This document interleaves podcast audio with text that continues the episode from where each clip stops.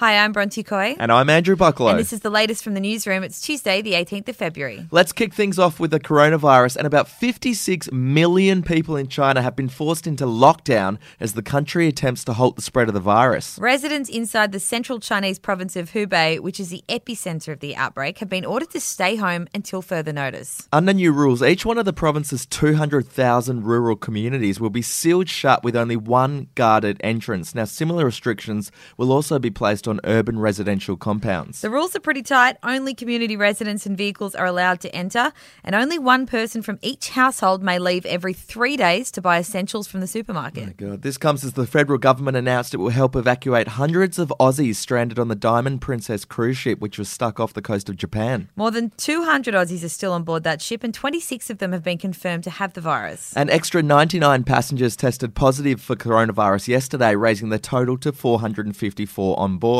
Now, when they get to Darwin, they're going to enter a 14 day quarantine period before they're allowed to return to their homes. Back home now, and Prime Minister Scott Morrison has slammed General Motors, accusing them of wasting taxpayer money. Now, this follows the announcement that the Holden brand will disappear at the end of the year. Australian taxpayers put billions into this multinational company, and they let the brand just wither away on their watch. Now they're leaving it behind. And I think that's very disappointing that uh, over many years, more than 2 billion, I understand, was directly provided.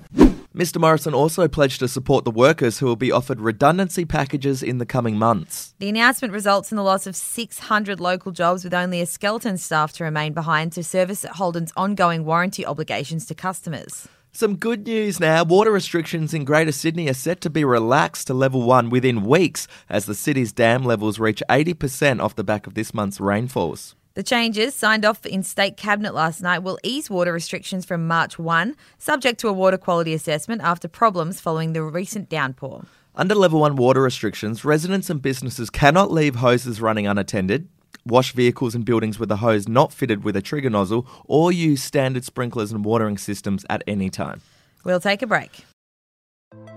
Hey, I'm Felicity Harley, and I host Healthyish, where we chat to experts, influencers, and people in the know from around the globe to arm you with the knowledge to make healthier decisions for your mind, body, and soul. I think if we're going to be focusing on health, like sleep is probably the biggest component Oh, of that. I, I think sleep is the cornerstone. like choose the harder option because I've never woken up and gone, I regret that run that I went at 4 a.m. I've never done that. Search for Healthyish and Extra Healthyish wherever you get your podcasts.